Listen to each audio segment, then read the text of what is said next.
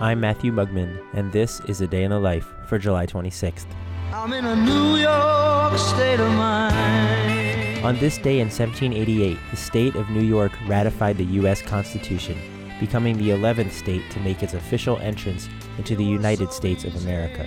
And although New York City gets most of the credit for shaping American musical culture, Right from Yonkers on down to the bay. the rest of New York hasn't been far behind. The composer Joan Tower was born not in New York City, but up the road in New Rochelle. It was not in New York City, but in Cortlandt Manor, at what's now known as Copland House, that Aaron Copland spent his later years.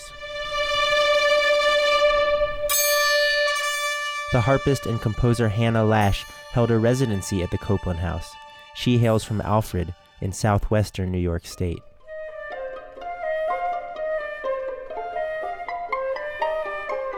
And one crucial cultural spot in New York is the Yaddo Artists Retreat in Saratoga Springs, an important base of activity for, among others, Copland and Ned Rorem.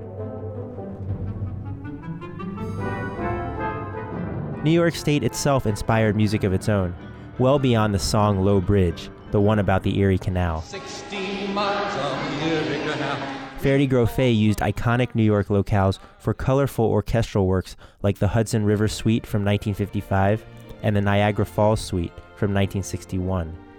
Scientists say that because of erosion, Niagara Falls will vanish into Lake Erie in around 50,000 years. Until that happens, we can just relax and listen to Billy Joel. I'm in a New York state of mind. And the rest, as they say, is history. A Day in the Life is a production of Critical Karaoke. Find out more at criticalkaraoke.com.